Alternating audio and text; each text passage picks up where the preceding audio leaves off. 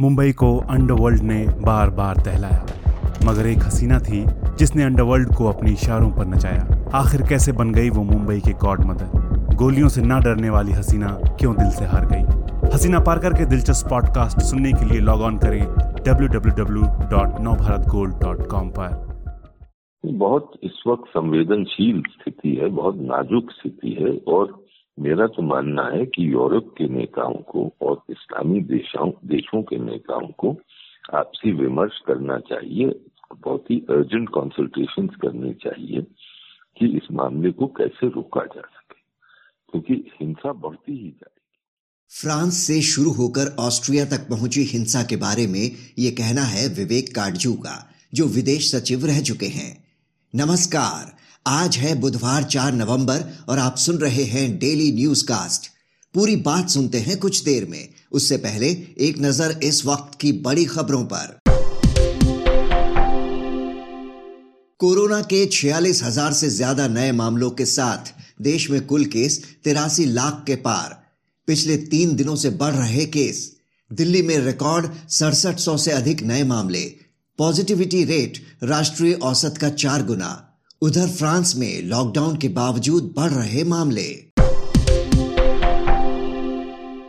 America में शुरू हुई राष्ट्रपति चुनाव की मतगणना। वेस्ट वर्जीनिया, इंडियाना और कैंटिकी में डोनाल्ड ट्रंप की जीत। वेरमोंट गया बाइडेन के पाले में। नतीजे आने के साथ बड़ी हिंसा की आशंका। व्हाइट हाउस के चारों ओर बनाई गई दीवार। शोरूमों को भी मेटल और लकड़ी की दीवार बनाकर ढका गया। लद्दाख में तनाव घटाने के मसले पर शुक्रवार को हो सकती है भारत और चीन की कोर कमांडर लेवल की बातचीत। वहीं army chief general M M Naravane आज से नेपाल के दौरे पर। दुनिया के 20 टॉप फंड हाउसेस के सीईओ के साथ गुरुवार को मीटिंग करेंगे पीएम नरेंद्र मोदी। कुल 20 लाख करोड़ डॉलर की संपत्ति मैनेज करते हैं ये फंड। भारत में लंबी अवधि के निवेश के बारे में होगी चर्चा। आईपीएल के आखिरी लीग मैच में मुंबई इंडियंस को 10 विकेट से हराकर प्लेऑफ में टॉप पर पहुँची सनराइजर्स हैदराबाद। अब प्लेऑफ के पहले क्वालिफायर में मुंबई इंडियंस का मुकाबला होगा दिल्ली कैपिटल से। एलिमिनेटर में सनराइजर्स भिड़ेगी आरसीबी से। अब खबरें काम की। ट्रेन के किस कोच में कितनी सीटें हैं खाली? फ़ौरन मिलेगी जानकारी। रेलवे जल्द लागू करेगा आर्टिफिशियल इंटेलिजेंस का सिस्टम। इस सिस्टम से होगी टिकटों की बुकिंग। ईस्टर्न सेंट्रल रेलवे में शुरू हो सकता है पहला पायलट प्रोजेक्ट। गुर्जर आंदोलन के कारण आज भी रद्द रहेगी कोटा निजामुद्दीन ट्रेन। आठ गाड़ियों का रूट बदला गया। किसी भी सरकारी बैंक ने नहीं की है सर्विस चार्ज में बढ़ोतरी। आरबीआई ने दिया स्पष्टीकरण। बैंक ऑफ़ बड़ौदा ने भी शाखाओं में हर महीने तीन से ज़्यादा जमा निकासी पर चार्ज लगाने का कदम वापस लिया। आज का सबसे बड़ा न्यूज़ पॉइंट है, कार्टून विवाद को लेकर कई देशों में बढ़ती चरमपंथी हिंसा। पूरी तस्वीर समझने के लिए हम बात करते हैं विवेक काटजू से, जो विदेश सचिव रह चुके हैं। फ्रांस में कार्टून विवाद से उपजा तनाव बढ़ता ही जा रहा है। इस बीच ऑस्ट्रिया की राजधानी वियना में छह जगहों पर आतंकी हमले में कई लोग मारे गए। इसे मुंबई में हुए 26 ग्यारह के हमले की तरह बताया जा रहा है। उधर फ्रांस ने अफ्रीकी देश माली में सक्रिय अल कायदा के 50 आतंकवादियों को हवाई हमले में मार गिराया है। इन आतंकियों का एक समूह सेना के एक अड्डे पर हमले की तैयारी में था। विवेक काटजू जी, ये मसला बढ़ता ही जा रहा है। आप किस ओर ज़्यादा देख रहे हैं इस पूरे मामले को? वैसे ही तमाम देश कोरोना महामारी से जूझ रहे हैं। ऐसे में इस मामले का यूँ बढ़ते जाना कितना खतरनाक हो सकता है? बहुत इस वक्त संवेदनशील स्थिति है, बहुत नाजुक स्थिति है और मेरा तो मानना है कि यूरोप के नेताओं को और इस्लामी देशों देशों के नेताओं को आपसी विमर्श करना चाहिए, बहुत ही अर्जेंट कंसल्टेशन करनी चाहिए कि इस मामले को कैसे रोका जा सके, क्योंकि तो हिंसा बढ़ती ही जाएगी। ऐसे हिंसा, आप देखा, फ्रांस में जो हुआ, आज वियना में हुआ, ऑस्ट्रिया की। फिर माले में चल रहा है। जो माले का जो मामला है वो थोड़ा अलग है। लेकिन दो बुनियादी सिद्धांतों के बीच में भी एक समझिए, टकराव है। एक तरफ़ फ्रांस और अधिकांश यूरोप के देश मानते हैं कि फ्रीडम ऑफ़ एक्सप्रेशन पर कोई भी समझौता नहीं किया जा सकता। और फ्रांस की तो फ्रांस में तो ये मान्यता है, आज ही से नहीं, सदियों से मान्यता है कि चाहे किसी को ठेस पहुँचे, चाहे कुछ भी हो, फ्रांस की सरकार फ्रीडम ऑफ़ एक्सप्रेशन पर रोक नहीं लगाएगी। और उसके विपरीत इस्लामी देशों में ये मान्यता है और कई और देशों में मान्यता है कि जब धर्म की बात आती है तो कोई ऐसी टिप्पणी नहीं होनी चाहिए, कोई ऐसी बात नहीं कहनी चाहिए कि लोगों की जो धार्मिक भावनाएँ हैं, उस पर ठेस पहुँचे, क्योंकि जब धार्मिक भावनाएँ भड़कती हैं तो फिर हिंसा भड़कने का भी बहुत एक संदेह होता है और हिंसा भड़की। तो इसीलिए मेरा मानना है कि आपसी बातचीत की बहुत ज़रूरत है और कोई बीच का रास्ते निकालने की ज़रूरत जी, हमने देखा कि दुनिया के तमाम लीडर्स अब इसकी निंदा कर रहे हैं। डोनाल्ड ट्रंप ने कहा कि अमेरिका, ऑस्ट्रिया, फ्रांस और पूरे यूरोप में इस्लामिक टेरर के खिलाफ खड़ा है। वहीं जर्मन चांसलर एंजेला मर्कल ने भी कहा कि इस्लामिस्ट टेररिज्म के खिलाफ मिलकर संघर्ष करना होगा। तो भारत तो हमेशा से आतंकवाद को वैश्विक खतरा बताता आया है, लेकिन अब दुनिया के बाकी लीडर्स भी ऐसा ही कुछ बोल रहे हैं। ऐसे में आप किसकी भूमिका अहम मानते हैं इसमें? भारत का क्या रोल देखते हैं आप इसमें? देखिए, भारत तो आतंकवाद, पाकिस्तान से जो आ रहा है आतंकवाद उससे, उसको झेल रहा है, आज से तीन दशकों से तो झेल ही रहा है, उसके पहले भी झेल रहा है।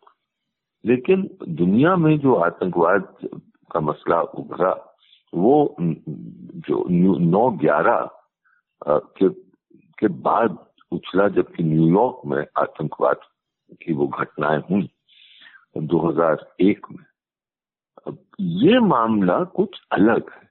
ये मामला जो है, वो वो मेरा मानना है कि वो धर्म, धार्मिक भावनाओं से जुड़ा है।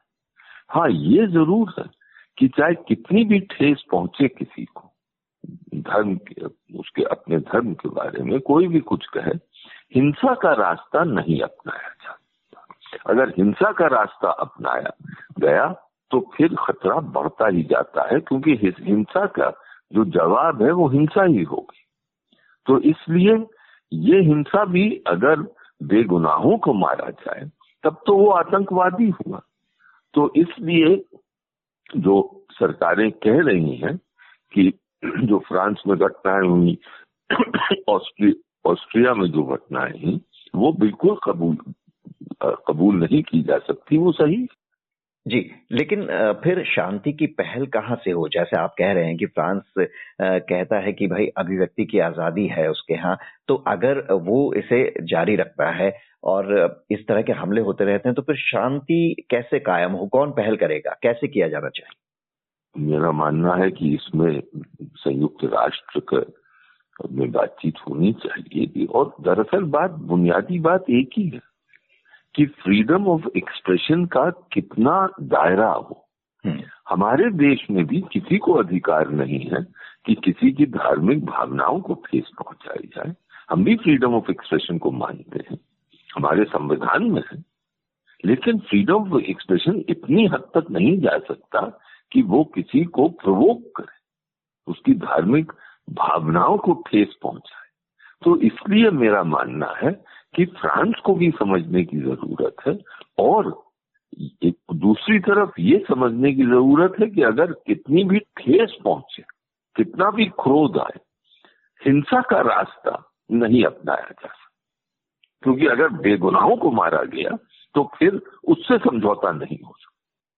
मुसलमानों के रोल की अगर आप बात करें तो इस्लाम के नाम पर फैलाए जा रहे आतंक से निपटने के लिए एक मुसलमान का क्या रोल है? आप देख रहे हैं कि कई जगह वो खुद विक्टिम बन रहे हैं। काबुल यूनिवर्सिटी पर जो हमला हुआ, कितने मासूम छात्र छात्राएँ वहाँ पर मारे गए। तो एक मुसलमान का क्या रोल देखते हैं आप?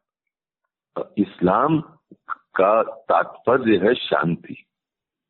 तो मेरा मानना यह है कि जो मैं समझा हूँ, मैं खुद तो हिंदू हूँ, लेकिन मैं जो समझता हूँ इस्लाम को वो ये है कि इस्लाम में भी हिंसा और बेगुनाहों को मारना की इजाज़त नहीं दी जाती, जैसे कि और किसी धर्म में ये इजाज़त नहीं होती कि बेगुनाहों को मारा जाए।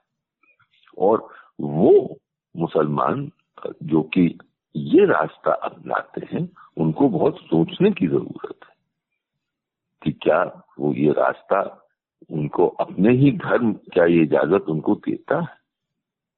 तो ये तो उनकी सोचने की अब शांति के लिए तो आवाज़ सबको उठानी चाहिए। हम्म। चाहे वो मुसलमान हो या किसी धर्म को मानता है।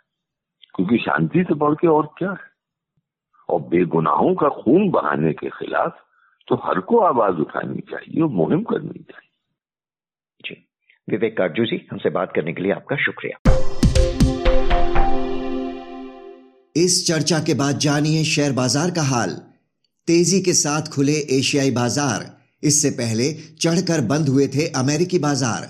अमेरिका में राष्ट्रपति चुनाव के रुझानों का बाजारों पर दिख सकता है असर। अब एक नज़र इतिहास में आज के दिन पर। अठारह में थॉमस इल्किंस ने फ्रिज का आविष्कार किया। 1936 में गणितज्ञ शकुंतला का जन्म। 1955 में इसराइल के प्रधानमंत्री यजाक रॉबिन की हत्या। 2008 में बराक ओबामा अमेरिका के पहले अश्वेत राष्ट्रपति बने। बात करते हैं मौसम की। केरल और तमिलनाडु के कुछ हिस्सों में बारिश हो सकती है। पूर्वी भारत में न्यूनतम तापमान में गिरावट का अनुमान। दिल्ली एनसीआर में एयर क्वालिटी के पुअर रहने का अंदेशा। अब बारी सुविचार की। ग्रीक दार्शनिक अरस्तु ने कहा था, जो सभी का मित्र होता है, वो किसी का मित्र नहीं होता। तो ये था आज का डेली न्यूज़ कास्ट जिसे आप सुन रहे थे अपने साथी अक्षय शुक्ला के साथ। बने रहिए नवभारत गोल्ड पर। धन्यवाद।